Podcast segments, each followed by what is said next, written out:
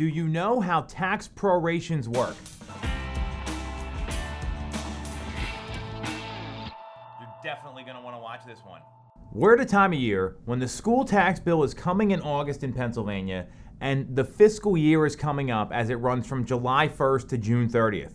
Right away, that might be shocking to a lot of people, and it affects how much money you're going to be walking away with when you sell your home and what your escrows are going to be when you buy a home because tax prorations are different. So, typically in Pennsylvania, with the exception of Philadelphia, so we're talking about the suburban counties here, Philadelphia bills their tax bill on a calendar year and the bill comes out sometime in March. Everything's based on a January 1st to December 31st fiscal billing period. So that's easy, everyone knows how that works.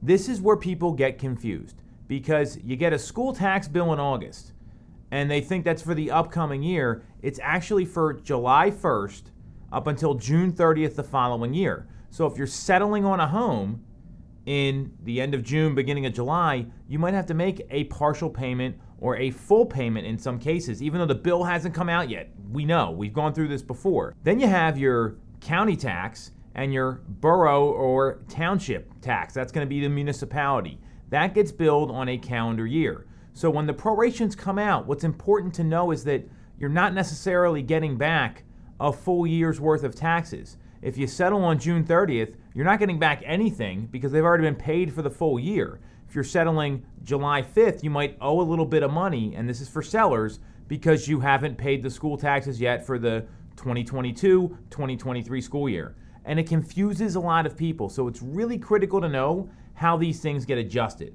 The best thing to do is if you have questions about this, you're not sure, get in touch with your agent, make sure they're calculating the prorations properly. It's really easy to do.